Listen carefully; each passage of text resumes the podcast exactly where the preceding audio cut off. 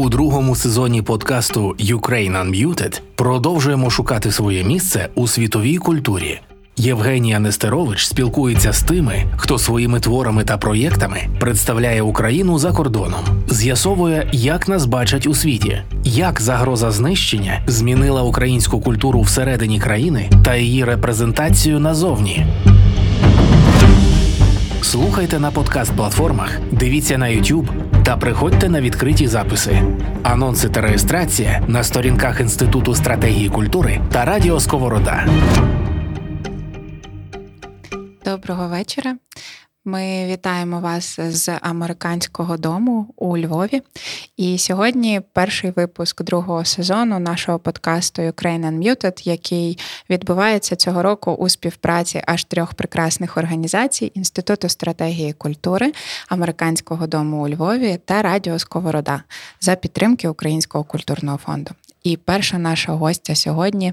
Е, я дуже рада, що ми починаємо цей сезон саме цією розмовою. Альона Каравай, кураторка, культурна менеджерка. І наша гостя, яка постійно перебуває між різними містами, тому я не буду тебе до Івано-Франківська якось атрибутувати. Привіт. Привіт, дякую за запрошення. Наша тема, е, ми мусили її окреслити, оскільки ми цього разу е, переходимо в такий формат напівпублічний і хотіли якось це анонсувати. Викристалізувалась власне е, з того, чим ти займаєшся, з того, що я бачу як зовнішня спостерігачка за твоєю діяльністю. У Івано-Франківську основне місце твоєї активності, і там, власне, відбуваються і події в асортиментній кімнаті кімнаті в галереї, і там є таке, ніби ядерне місце протопродукції. І е, також ваші проекти мандрують. Я попрошу тебе трошки зробити вступ такий е, географічно просторовий твоєї діяльності, аби наші слухачі, слухачки, глядачі і глядачки розуміли якби подальшу нашу розмову про центри і периферії. Дякую. Непросте питання, але я спробую. Ем, ну, ем, Взагалі, наша діяльність, я завжди кажу, наша, тому що це не тільки моя, є ще команда за цим, і є моя партнерка, з якою ми все починаємо. Це Оля Дятел. Ем, я з Донецької області, Оля з Криму. Е, і ми до 2014 року працювали в різних містах. У нас тоді ми працювали і в Симферополі, і в Рівному, і в Ужгороді, і в Донецьку. В 2014 році нам треба було вирішувати, де ми будемо тепер. І, власне, якимось співпадінням багатьох факторів вийшло так, що і вона, і в якийсь момент я опинилася в Івано-Франківську. Тоді почалася хата майстерня в 2014 році, як перший проєкт е, з наших проєктів, який е, мав фізичний простір. До того ми не працювали з фізичними просторами.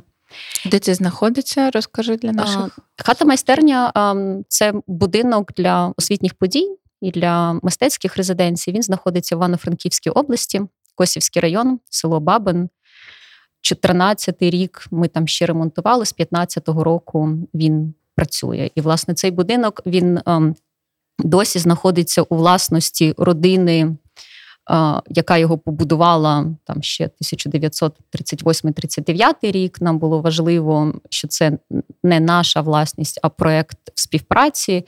І він, власне, так і продовжується. Тобто родина власників цього будинку, і ми, ті, хто його наповнює різними активностями. Ем, і е, тоді, як я сказала, Франківськ був е, е, такою точкою перетину багатьох е, випадкових і, можливо, невипадкових речей. Е, він точно не був якимось результатом свод аналізу чи дуже свідомого вибору. Е, і ем, таким чином у Франківську виникла асортиментна кімната. Таким чином, у Франківську, ну тобто, почала зароджуватися основа для тих проєктів, які ми робимо. І е, в якийсь через якийсь час Оля вирішила переїхати в Київ. І частину з наших проєктів вона теж переїхала разом з Олею в Київ. Але насправді, з початку нашої діяльності, десь 2008 року, ми ніколи не прагнули бути в столиці чи в більшому місті. Нам було дуже комфортно бути по містах середнього розміру, я б так сказала, або по менших містах, розпорошуватись по них, іноді збиратися. Так, і власне Київ ніколи не був ціллю на цій мапі. Чому такий інтерес до децентралізації? Чи можеш ти зараз ретроспективно якось уже це е, пояснювати або теоретизувати?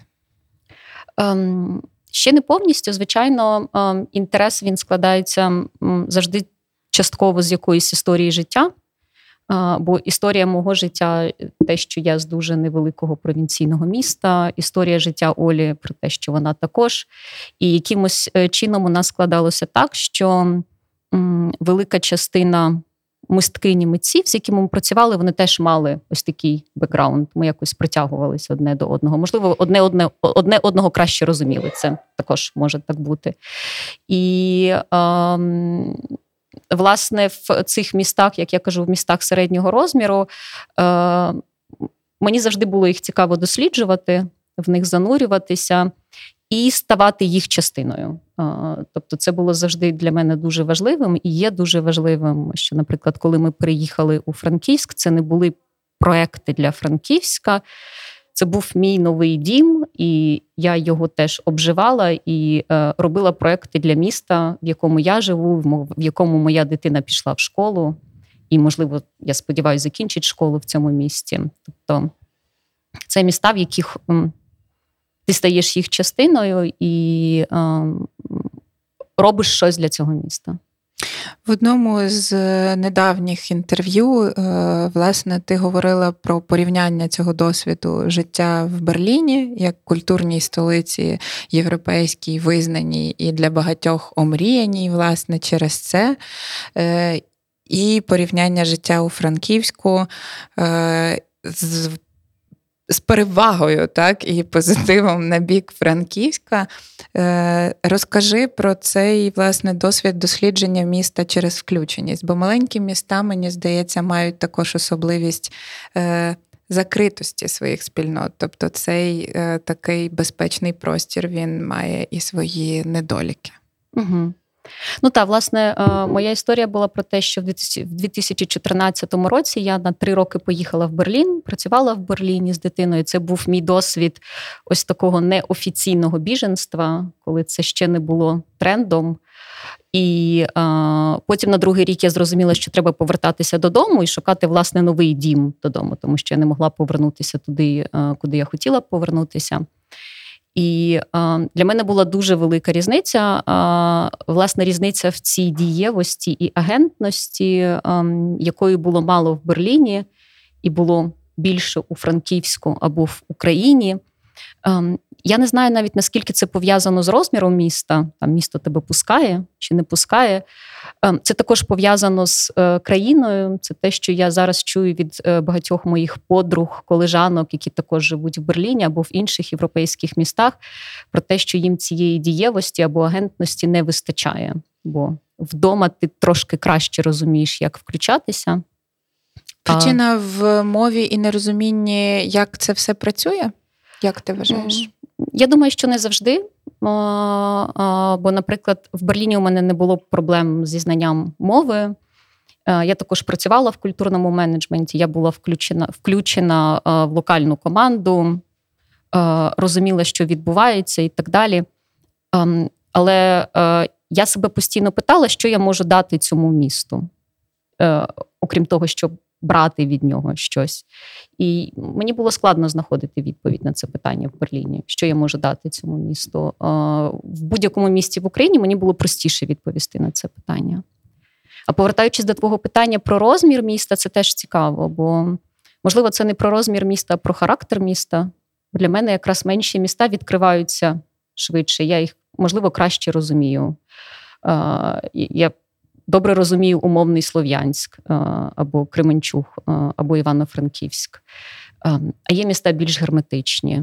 Для мене Львів, наприклад, більш герметичне місто, більш герметичне, ніж Івано-Франківськ. Спільний проєкт Радіо Сковорода та Інституту стратегії культури, який став можливим за підтримки Америка Хаус Львів та Українського культурного фонду цікаве спостереження. Мені завжди здавалося, що цей масштаб зумовлює, зумовлює певний спосіб взаємодії між людьми, певний спосіб соціальних стосунків, і він е, напряму впливає на те, просто як ти живеш. Тобто я пам'ятаю там свій досвід. Е, такої якоїсь е, екзистенційної самотності в Києві, який я для себе пов'язувала з тим, що я виросла в маленькому районному е, містечку, і для мене ситуація, коли е, ти навколо не бачиш абсолютно нікого, навіть хоча б в обличчя тобі знайомого, вона дуже була така ну, небезпечна. Та? Тобто я не звикла до таких ситуацій, mm. і це, це мені здавалося цією засадою. Але це правда, що також є міста більш відкриті до взаємодії і до прийняття. І правда також, що впродовж останнього півтора року е, абсолютно всі е, міста тут, е, які не опинилися прямо на лінії фронту, вони отримали цей челендж прийняти нових людей та відкритися їм або не відкритися. І скажи про свої спостереження за Франківськом впродовж цього часу. Наскільки Франківськ був гостинним, чи наскільки він, на твою думку, впорався з навалою внутрішніх переселенців? Франківськ був ем, гостинним, і здається, Франківськ є гостинним в такій короткостроковій е, перспективі. Але я не впевнена, чи ця гостинність вона також е, є такою тяглою в часі, чи вона також розповсюджується на питання довшого перебування. І ем, ем, те, що я бачу зараз, ем, що Франківськ не зміг втримати людей, які там були. І, можливо, Франківськ не єдине місто, яке не змогло втримати е, людей у себе в місті, е, які, власне, ну тобто, ось ця гостинність короткострокова і здатність прийняти людей на неозначений період часу. Е, здатність прийняти їх з їх способом життя або вести діалог про їх спосіб життя це це дві різні речі. З цією короткостроковою гостинністю ми справляємося так само, як з короткостроковою швидкою мобілізацією, з короткостроковою мобілізацією через горизонтальні мережі. Це у нас виходить, мені здається, в різних містах. А коли треба працювати. Або в середньостроковій перспективі, або, можливо, те, що нам ще зараз складніше перспективі невизначеного часу, ми не знаємо, скільки це буде тривати. Тут ем, натикаємося на нерозуміння. Мені здається, Франківськ не зміг втримати людей, яких він міг би втримати, і це моє таке особисте розчарування. Ну, також мене як частини цього міста. Ви приймали чимало митців, е, особливо впродовж минулої весни, так, і і митців, і колекцій, якщо я правильно пам'ятаю. І е, ця резиденційна програма на хаті майстерні, тобто всі потужності організації також були скеровані на безпосередню таку дуже базову прагматичну допомогу. А чи чи вдалося вам втримати щось з, з цього такого людського великого потоку, який пройшов через е, вас е, за ці півтора року? Як ти собі це відчуваєш? Угу. Ну насправді е, з першою групою митців, мисткинь, які були у нас перші три місяці, ми досі взаємодіємо в проєкті Робоча кімната. Це у нас якийсь найживучіший проєкт, який ми так не планували коли е, Леся Хоменко прийшла просто до нас в офіс, не знаючи нас е, випадково. Там це було якось 28 лютого, і сказала: давайте на пару тижнів тут зробимо майстерні для художниць та художників. Е, ані вона, ані ми не планували, що ось зараз буде 2023 рік, липень, і у нас там є восьма виставка вже в Штутгарті, і ми продовжуємо далі цю співпрацю. Цей проект далі розвивається. Тобто, насправді, в нашому випадку як не дивно, або може це і логічно, вийшло так, що ми зараз займаємось тим, що ми почали в перші два місяці повномасштабного вторгнення. Ми колись навіть з моєю колегою Олією Дятел займалися тим, що ми розкладали таймінг е, перших двох місяців. Коли що почалося, коли які рішення були прийняті, і ми зрозуміли, що те, що ми робимо зараз, воно все започаткувалось максимум е, до травня минулого року. Е, потім вже простір застиг, і ми просто, просто продовжували те, що ми почали. Чим саме ви займалися впродовж цього півтора року? Як би ти ці напрямки могла окреслити? Угу. А, Ну, по-перше, ми далі розвивали свою резиденційну програму, і вона і і продовжується. А, а, насправді, е, я думаю, тут що тут дуже як це означити? Е, Насправді, з резиденційною програмою і з роботою з колекціями вийшла така досить курйозна і цікава ситуація. Бо коли ми планували свою діяльність в кінці. На початку 2022 року ставили собі стратегічні цілі, як це треба. Та ем, Потім, коли в кінці 2022 року я подивилась на ці цілі, мені стало страшно, наскільки ці цілі виповнилися, і наскільки не точно я їх поставила. Наприклад, одна з цілей була про те, що ми хочемо більше працювати з архівуваннями з колекціями. Я не уточнила, що ми хотіли працювати своїми колекціями і з локальними колекціями локального мистецтва. Ми це робимо, але ми це робимо для для інших людей, ті, які зараз не мають просторів для своїх колекцій. Там, наприклад, було написано, що ми хочемо мати більше резиденційних програм і більше митців, які приїжджають до нас і проводять час у нас. І тоді, звичайно, не приходило в голову уточнити, в якій рамці вони це будуть робити. І це було для мене так ем, е, трошки курйозно і трошки страшно дивитись на все це. Але е, по напрямках роботи, то, власне, далі розвивати резиденції, бо резиденційні простори е, є важливими не лише як е, більш безпечні простори сьогодні для мисткінь та митців працювати всередині України, особливо для тих, хто приймають рішення лишатись всередині України, не їхати на резиденції за кордоном, але або для тих, хто не може поїхати на резиденції за кордоном. Це також ем, резиденції, це також е, місце, де можуть е, вироблятися нові продукти і нові сенси. Також в мирний час воно так мало працювати. І резиденції найкраще працюють на периферії. Е, в моєму розумінні е, в такій більш здоровій, збалансованій системі саме на периферії мають відбуватися інновації, бо в центрі має вже збиратися, фільтруватися, апробоване, зрозуміле. Центр має це зберігати.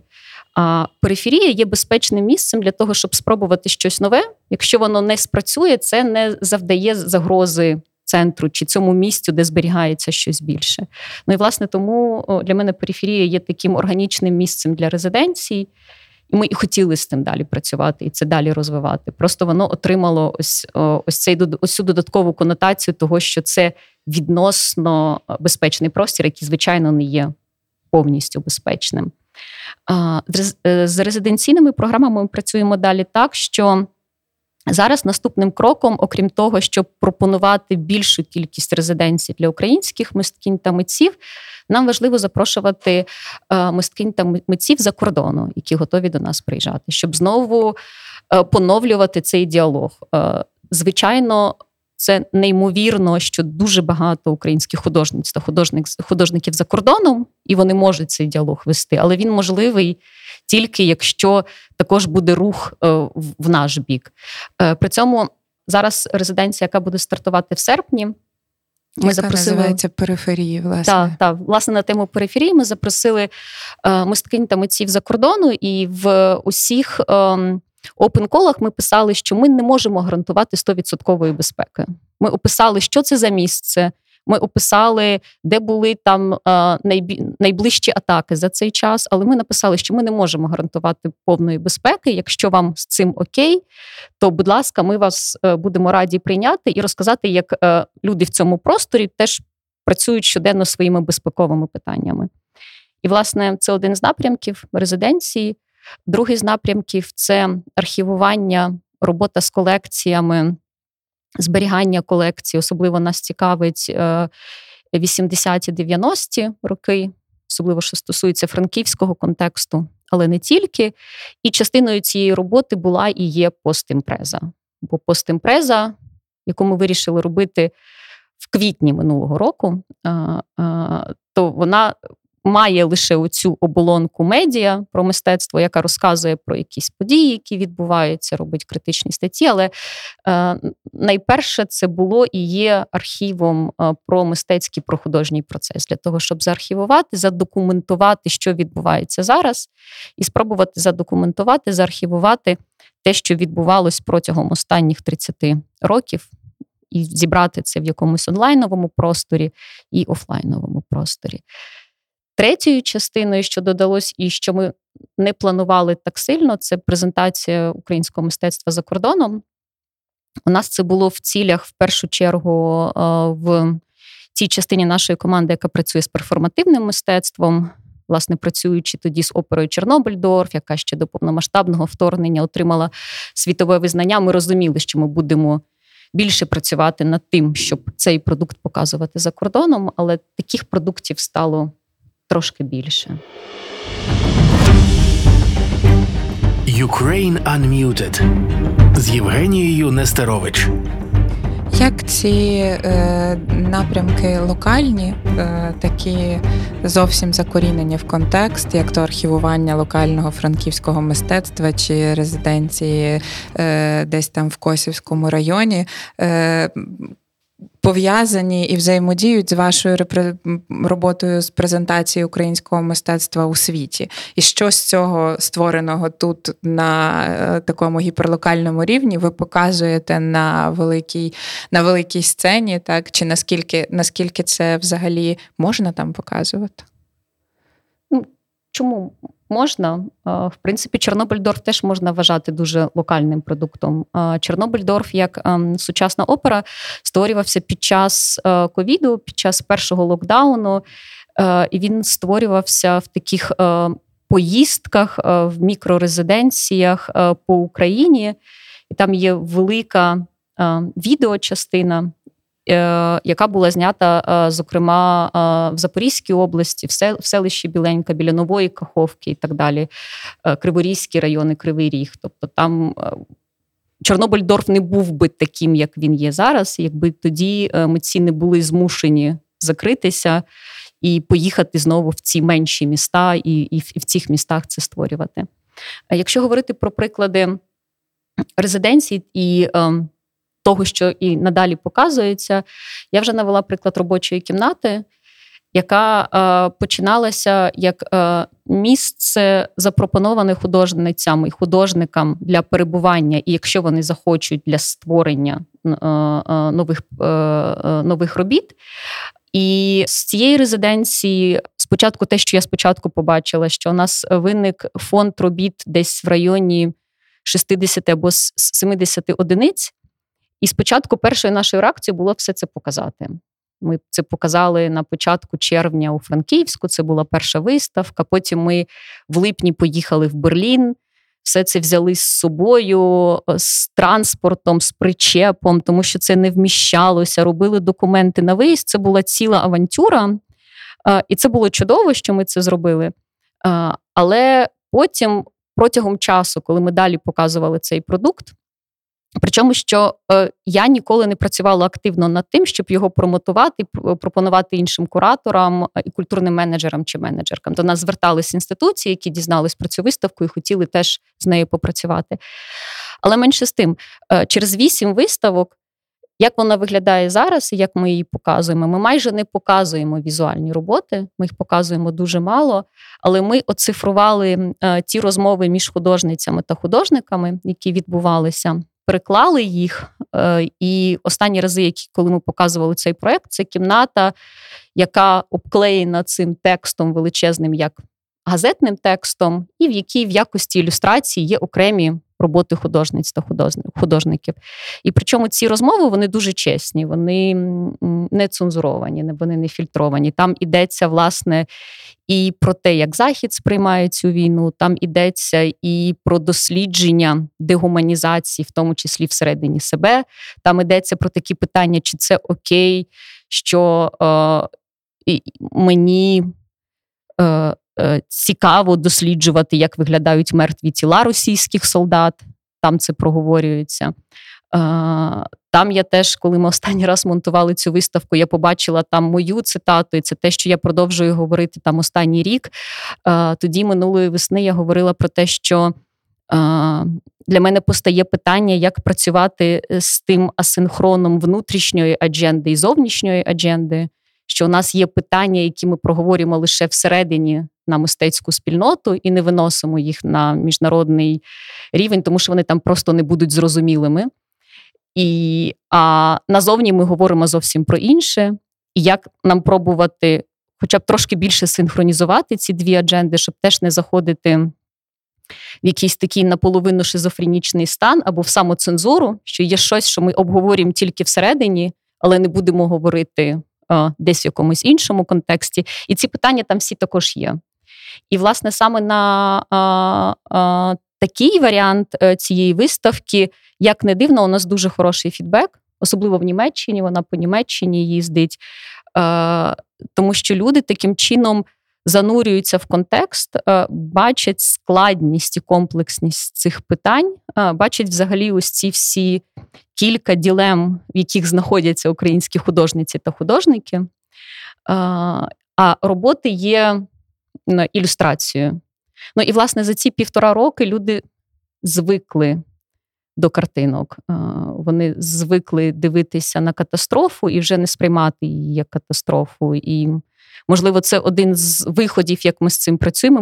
Ми починаємо працювати більше через слова, навіть в проєктах, які пов'язані з візуальним мистецтвом. Ваші партнерські е, організації там в Німеччині? кого власне цікавить накрити репрезентації і таке змінення в український контекст, хто репрезентує Два типи організацій музеї почали до нас звертатися, і вони пропонують якісь ну, невеликі простори, які у них є, але тим не менш це простори, які якимось чином вбудовані там іноді навіть в в постійній колекції. І е, друге, це центри сучасного мистецтва незалежні, які також зацікавлені в цьому продукті. Як часто буває, що презентації зустрічаєте там інші інших українських проєктів, від яких стає трошки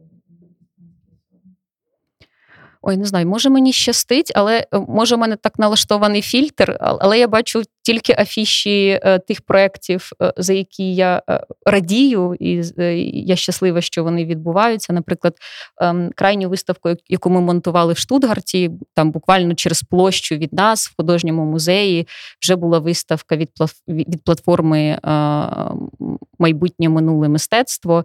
І я була дуже рада, що ми знаходимося. От є їх виставка, яка має один характер, і через площу ти можеш перейти і подивитися на виставку, яка має інший характер, але по суті говорить про одне і те саме. Я думаю, що таке є те, що про, про що ти говориш, але можливо, у мене просто якось так фільтр вже налаштований, що я або цього не бачу, або намагаюся не звертати на це увагу. Подкаст Ukraine Unmuted. Другий сезон. Як тобі здається, ти можеш спостерігати за німецьким контекстом значно е, значно давніше, та в якійсь цій ретроспективній е, лінійці? Наскільки зараз інтенсифікувався е, цей процес наповнення та інформації про Україну через мистецтво і культуру? І чи можна сказати, що нарешті з'явилося якесь розуміння, хто такі ці українці і що таке ця українська культура? Угу. Ем, я не думаю, що розуміння з'явилось е, на даний момент, але те, що я е, спостерігаю, що інтерес є, і ем, ем, інтерес є системним, він є тривалим. І і мені здається, що це найважливіше. Тому тобто що вже були... не варто боятися, що вікно можливостей закриється і більше не покличуть українські виставки. Ну, якісь вікна можливостей закрилися у тих інституцій, які робили це там для галочки е, чи дуже якось так спонтанно. Але інституції німецькі, які працюють е, системно над певними питаннями, і які отримали партнерів, які отримали бачення, що там можлива колаборація, які отримали бачення, що там можливий теж якийсь цікавий діалог, вони продовжують з цим працювати. Тобто, якась частина відсіялась, але якась частина залишилась і вона вже є. Тут, можливо, варто теж поговорити про ось цю німецьку швидкість, яка дуже відрізняється від нашої швидкості. І те, що, як мені здається, для німецького суспільства дуже швидко, для нас безкінечно довго відбувається. Те, що відбувається в німецькому суспільстві, е, це дуже швидкий темп ознайомлення, прийняття, відкриття, відкритості до того, чим є Україна і чим ми живемо. Для нас це неймовірно повільний темп, і ми цим темпом платимо страшну ціну кожен день. Ну, тобто, це і люди, які гинуть, і можливості, які закриваються, і так далі. І тут дуже складно зрозуміти, як працювати з цим асинхроном, який все одно буде існувати. І мені здається, ми все одно ми не будемо повільнішими, ми, можливо, будемо прискорюватись. Вони не будуть швид, швидшими. Можливо, вони тепер теж будуть повільніші в своїх реакціях, ніж вони були рік тому з нами. І у нас ці швидкості, можливо, ця різниця в швидкостях буде навіть більша, ніж вона є зараз. І для мене це теж відкрите питання, як з цим а, працювати. З одного боку, з якоюсь певною емпатією і розумінням того, що зміни є, з іншим боком, також комунікувати про те, що зміни все-таки потрібні швидше, що, що ці зміни коштують дуже дорого. А чи не змінюється ця ситуація теж через е, кількість таку кількість українських е, професіоналів, професіоналок там в Європі? Тобто, на твій погляд, зараз суб'єктивний, який я я не знаю, як це можна міряти, відсоток та українських менеджерів, менеджерок культури і взагалі людей з цієї сфери навколо культурних індустрій е, займаються професійною діяльністю там в Європі? Багато. Ну я теж не можу виміряти. Я просто знаю, що в Німеччині багато багато, в Берліні багато, і це дуже добре. І це також шанс на зміну, але знову ж таки ми маємо робити ось цю знижку на те, що ця зміна все одно буде мати цю швидкість локальну, яку вона має. І е, з цим з цим важко працювати. Мені особисто з цим важко працювати, тому що я людина, та, яка скоріше е, швидка, і мені дуже складно чекати на те, поки хтось зрозуміє, дійде і так далі. Але доводиться з цим працювати. Це можливо так. Життя поставило в таку ситуацію, коли ти пов'язаний з країною, говориш мовою, розумієш контекст тієї країни, яка має зовсім інший характер, ніж ніж ти маєш. Ти зараз сказала про те, що людина радше швидка, а я подумала, що Франківськ це радше дуже повільне місто. І е, також ми почали говорити про периферії, але є ще один такий термін, як провінція. І чи периферія це завжди провінція? Угу. От твій е, Франківськ, який він? Може, його швидкість зовсім інша, просто, ніж е, Франківська, який ми бачимо? Угу. Е, Так, це хороше питання. Ну, Для мене Франківськ. Е, я б я б не окреслила його як повільне місто, я б його окреслила як е, місто, яке ходить колами. Е, І колами можна ходити і швидко. Також е, це е, цитата у нас висить в постімпрезі. Я е, Мені здається, це з Юрія Андруховича, з якогось текста його з 90-х років, там, де він писав, що я вірю, що це місто вдасться вирвати з цих зачарованих кіл, у нас в редакції постімпрези висить ця цитата з 93-го або з 95-го року. Ну, не зрозуміло, чи виходить вирвати з цих кіл, чи ці кола є теж частиною якоїсь місцевої ритуалістики, і вони теж є от, от цим характером міста. А якщо говорити про периферію, про провінцію, ну провінція для мене це з е, такого дискурсу, як метрополія і провінція, з такого колоніального, да? тобто, коли є метрополія, материнська організація чи місто, яке е, і яке має певні провінції. І е, тому я не люблю використовувати цей вордінг. Е, з іншого боку, мені здається, що власне з цього дискурсу метрополія і провінція на дискурс центр-периферія, який є для мене іншим, часом приносяться якісь не дуже продуктивні патерни поведінки. Наприклад, якщо ми кажемо про метрополію і провінцію, про більш колоніальний підхід, то в цьому підході буде окей, органічним і зрозумілим, що метрополія зараз має. Е, е, якось так рашать ці сухі землі і привозити культуру в провінцію, е, привозити, я не знаю, в провінцію ці величезні фестивалі, щоб провінція познайомилась з культурою і її е, просвітництво. Да, да, просвітництво ось таке. І, власне, ось цей паттерн, який в колоніальному дискурсі зрозумілий, бо таким чином колонія собі цементує свою владу в провінції. Е, в цьому іншому наративі про центри периферії, які завжди будуть, і в Україні завжди вони теж будуть, він є непродуктивним. Ось тут мені здається, нам саме ось цього паттерну ну, треба якось на нього критичніше дивитися і крок за кроком пробувати його проблематизувати і від нього відходити. Бо ну, в цьому підході, про який я говорила, центр і периферія, в моїй ідеальній картинці, як я вже казала десь на початку цієї розмови, е, в центрі фільтрується, збирається, зберігається те нове, що може продукуватися в різних периферіях. І таким чином це дві функції, які є абсолютно важливими. Тут не можна сказати, яка функція є важливішою за це. І так воно і працює. І воно так працює краще, коли ми це робимо трошки е, на одному рівні очей розуміючи, просто що у нас ну просто у нас просто різні завдання у, у тих, хто працює, наприклад, там в культурному центрі і скоріше на культурній периферії. Але при цьому ми робимо е, рівнозначно важливу роботу, яка неможлива одне без одного.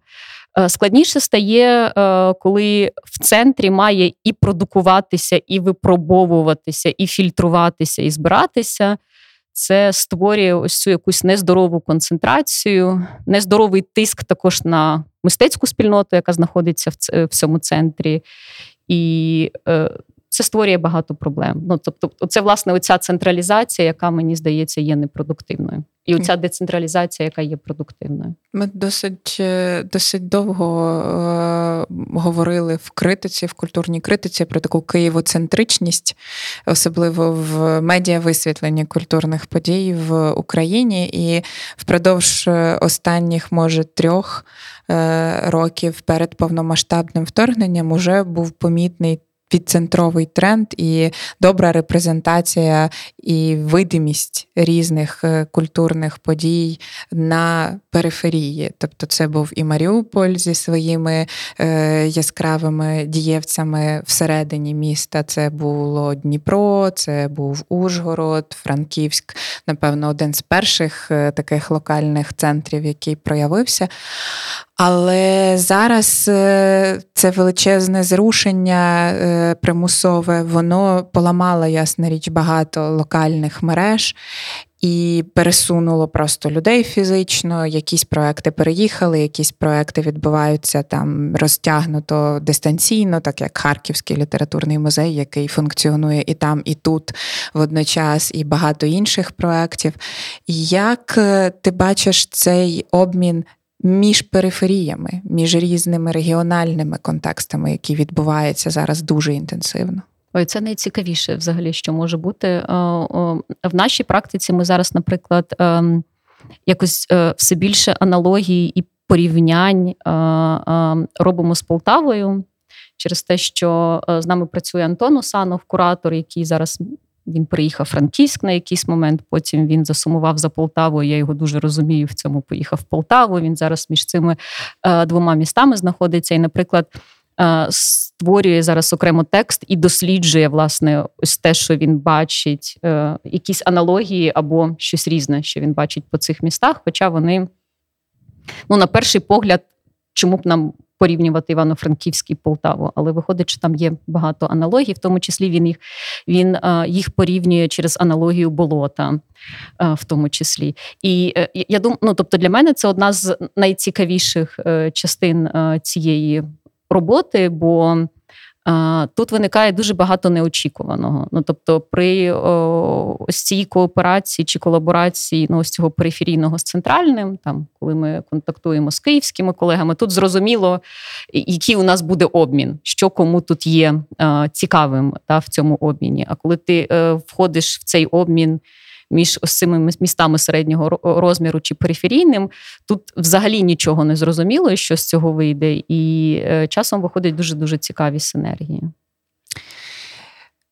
У вашому колі е, навколо асортиментної кімнати, навколо хати майстерні, кількісно, які це порядки е, митців, які от впродовж півтора року перейшли, наприклад, через резиденцію, через резиденції угу. ваші? Угу.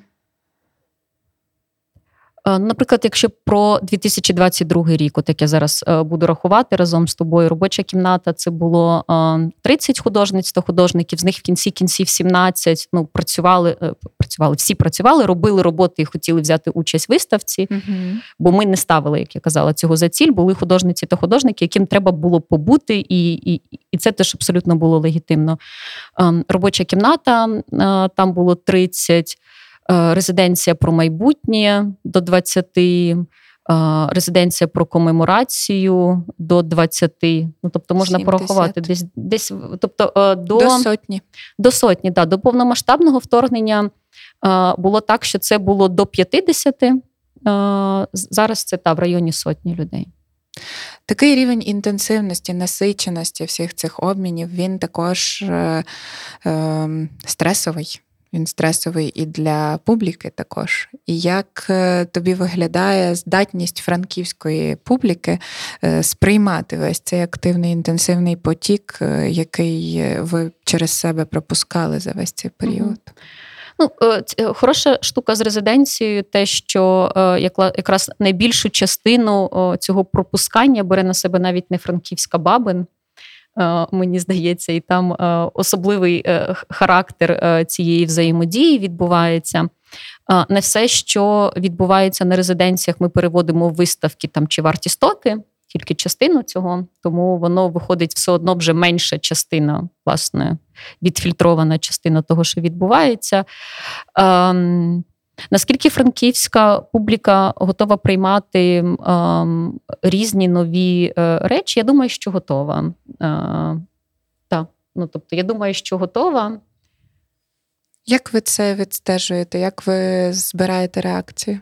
По кількості людей це дуже сильно видно. Ем, мені, наприклад, навіть цікаво, я не обмінювалася з колегами, не говорила з колегами зі Львова, чи у них збільшилась кількість відвідувачок чи відвідувачів за останні півтора роки або за останній рік. Там ми відновили свою виставкову роботу в червні минулого року, там якогось 6 червня 2022-го. Е, це абсолютно візуальне, величезне велике збільшення аудиторії. Причому, що е, я говорю не тільки там про червень і про пізніші місяці, тому що з Франківська в червні поїхали в першу чергу кияни і Київська область, потім частково повертались харків'яни. Тобто, це не через збільшення кількості людей, бо ми відновили свою виставкову діяльність, коли в місті вже ставало менше людей. І те, що ми бачимо дотепер, що е, відвідувачів, відвідувачок стало більше, це стали більш різноманітні люди за віком наприклад. Я також е, е, моя теза про це або припущення, що я це пов'язую з тим, що е, візуальне мистецтво стало більш зрозумілим глядачу. Ну, перше, воно стало близьким, тому що воно говорить про те, що нам всім зрозуміло, але не теоретизує на якісь концептуальні теми, як могло здаватися до того, хоча до того воно теж цього не робило. По-друге, це тихе мистецтво, яке не дає тобі тебе тобі контакту зі звуком, наприклад, як з музикою, бо, наприклад, музиці складніше зараз. Або театр. Я знаю, що Або... для театру це було дуже складно відновлювати діяльність mm. з точки зору різних е, можливих тригерів для публіки. Mm-hmm. Mm-hmm. Так, ну або, наприклад, якщо подивитися на е, кіномистецтво і тих колег, які я знаю, які говорять, що ми, наприклад, будемо в якийсь найближчий час працювати з документалістикою, тому що не зрозуміло, як працювати з фікшеном е, в цьому всьому, що відбувається, що можна тут ще придумати так. Е, в рамках того, е, де ми зараз знаходимося в історичний момент. Але разом з тим, як би то не було, то те, що ми бачимо за останній рік, то що кількість людей збільшується, а їх дистанція до того, що ми робимо, зменшується. Е, Маємо дуже класичну книгу відгуків, де люди пишуть, пишуть різні речі. Цікаво. Хто це почитати. читає? Е, вся команда я читаю, коли проходжу зранку, тобто відкриваю, читаю, фотографуємо, надсилаємо художницям, художникам, які беруть участь е, в цих е, виставках. В одній з е, недавніх виставок у нас був окремий чат з художницями, художниками, які там брали участь. Я в цей чат просто час від часу надсилала фотографії з книги відгуків. І хтось, мені здається, Роман Хімей це сказав, що це якийсь особливий жанр таких якихось написів на стіні, які люди залишають. і, і Е, анонімних, е, і ми потім з ними працюємо. Ну і власне, ну у Франківську ми маємо перевагу того, що це мале місто, і люди з нами говорять. Ну, Ми ми знаємо цих людей, вони нас знають, і вони з нами говорять. І вони до нас можуть підійти і сказати, як було з робочою кімнатою, кілька людей підійшло і сказало: це все добре, але ви це робите занадто рано. Нащо ви нам це все показуєте? Покажіть це десь в іншому місці, наприклад. І люди просто можуть нам про це сказати. Ukraine Unmuted у аудіо, відео та офлайн. Слухайте, дивіться, приходьте. А наскільки з'являються, приходять до вас самі е, митці з інших міст, які приїхали до Франківська? Наскільки це взагалі такий був спосіб взаємодії? Чи вони видимі в Франківську? Якісь тусовки, можливо, мистецькі з інших міст? Угу. Ну, Ми робили е, зверталися, зверталися не всі. У мене теж питання, як нам спробувати там ідентифікувати більше людей чи знайти канали, щоб вони про нас почули більше людей. Але ми вже робили виставки переміщених митців. Одна там з виставок, яка для мене дуже важлива, це виставка Олі В'ячеслава Бабак, це родина, батько і дочка. Художня династія, які переїхали з Харкова, і у них там такий був досить ем, неочікуваний художній діалог е, в цьому проєкті. Бо батько старшого покоління, коли він приїхав у Франківськ, не дивлячись на те, що він дуже сумував за своєю майстернею під Харковом. Вона була якраз на е, частині, яка була недовго окупована. Не дивлячись на те, що він сумував за своєю майстернею, дуже сумував е, за цим ландшафтом, бо е, в цій майстерні він також збирав пленери, він малював. Тобто, це був ландшафт, який був для нього дуже близький. І не дивлячись на увесь цей сум, він реагував на це так, що він ходив по Франківську і робив якусь величезну кількість скетчів. Він там змалював кілька альбомів цих скетчів. Він малював Франківський навколо Франківська і нічого про Харків, ніяких спогадів. І його дочка Ольга, е, е, вона якось не плануючи цього. Вона сіла і почала малювати ось цю дачу е, з його майстернею і з, з тим містом, в яке він постійно збігав з Харкова, як тільки дозволяла погода, і там жив. І вона малювала це по пам'яті. Е, такою дуже-дуже мілкою графікою. І ми показали ці роботи в діалозі. І Потім, е, як виявилося, як Оля казала, коли вона подивилась на ці роботи і потім е, ще порівнювала їх з фото, вона зрозуміла, що вона навіть намалювала е, цю е, ем, цю дачу з дитинства. Тобто вона намалювала деякі елементи, яких вже 10 років, там нема 15 років, але просто в її голові е, ці елементи ще існували в цьому просторі, і вона їх домалювала. Так. Але працюємо, хочеться більше контакту, хочеться зрозуміти, як нам знайти одне одного. Я не пам'ятаю вже хто розповідав мені, що велика херсонська ком'юніті. Так, є, наприклад, є, є, є. у Франківську є. Е, вони відкривають. Тобто Херсонська ком'юніті, е, херсонська спільнота досить видима. Тобто у них є місця, які вони відкривають, де їх можна зустріти. Вони є. Ну і це також пов'язано з тим, що кияни повернулись до Києва. Частина харків'ян повернулася, тобто частина харківської спільноти лишилась, частина повернулася. А е, херсонська спільнота це ті, хто не можуть повернутися. На жаль, ще додому. Це теж було е, цікавим е, міркувати, коли відкривалася у Львові виставка е, херсонських художників, художниць, про те, за яким принципом ці локальні ком'юніті вибирали інші якісь локальні міста для того, аби там, врешті, якби сформувався цей центр, і от чого Херсонський центр він опинився у Франківську, а, наприклад, Маріупольський, якийсь більш такий централізований у Львові. І е, інші такі взаємодії, типу Харків-Ужгород, можливо, тому що існував такий поїзд. І за якою логікою ця е, периферійна мапа, так, такі якісь контурні зв'язки розбудовувалися. Бо часом мені теж здається, що все банально залежить від наявності е, легкого транспортного сполучення.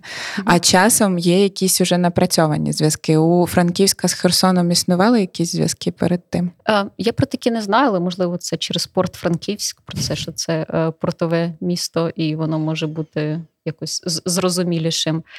Ні, про такі не знаю, та але дійсно ось такі е, речі, як потяги, прямі потяги, вони також е, або допомагають, або дуже не допомагають е, зв'язкам. Це постійно, е, постійний головний біль, і не тільки як нам налаштовувати краще і більше зв'язків з сусідніми містами тут на заході України. Наприклад, у нас є хороші колеги з Чернівців, з якими ми хотіли працювати більше, але це буває ціла історія приїхати одне до одного в рамках одного дня. Про Ужгород я вже мовчу, там до якого, наприклад, е, з Франківська треба там завжди їхати через Львів. Ось ця централізація через Львів нам теж часом заважає. Ну, ця е, наявність таких простих способів сполучення часто мотивуються якимись чинниками, типу, чи достатня кількість там була пасажиропотоку та, для того, аби запускати цілий поїзд. Але з іншого боку, ми також е, е, бачимо, як швидко це зараз змінюється, як динамічно ця е, людська мобільність, якою динамічною вона стає. І буквально сьогодні вийшло дослідження про українських мігрантів, мігранток в Європі, про те, що у нас зараз впродовж місяця 37 тисяч людей перетинають кордон. Тобто на рівні інтенсивності цього обміну ми зробили просто якийсь квантовий стрибок до цього для нас там неуявний, але водночас е, ми е, все одно перебуваємо в такому. Е, просторово-транспортному відокремленні, особливо зараз, та без літаків. І Тут моє наступне питання про те, наскільки Україна е, глобально є периферією для Європи. Угу. Ну, Україна є культурною периферією, але це чудово в цьому плані, тому що тому Україна швидка, тому Україна більш інноваційна, е, ніж центр. Ну, Тобто, це абсолютно ну, для мене відповідає тим тезам, про які я говорила раніше. Як можна впізнати периферію в цій системі? Яка не працює як метрополія провінція, де метрополія штучно забиває, зупиняє процеси в провінції для того, щоб там нічого не відбувалося, так як воно і мусило б відбуватися.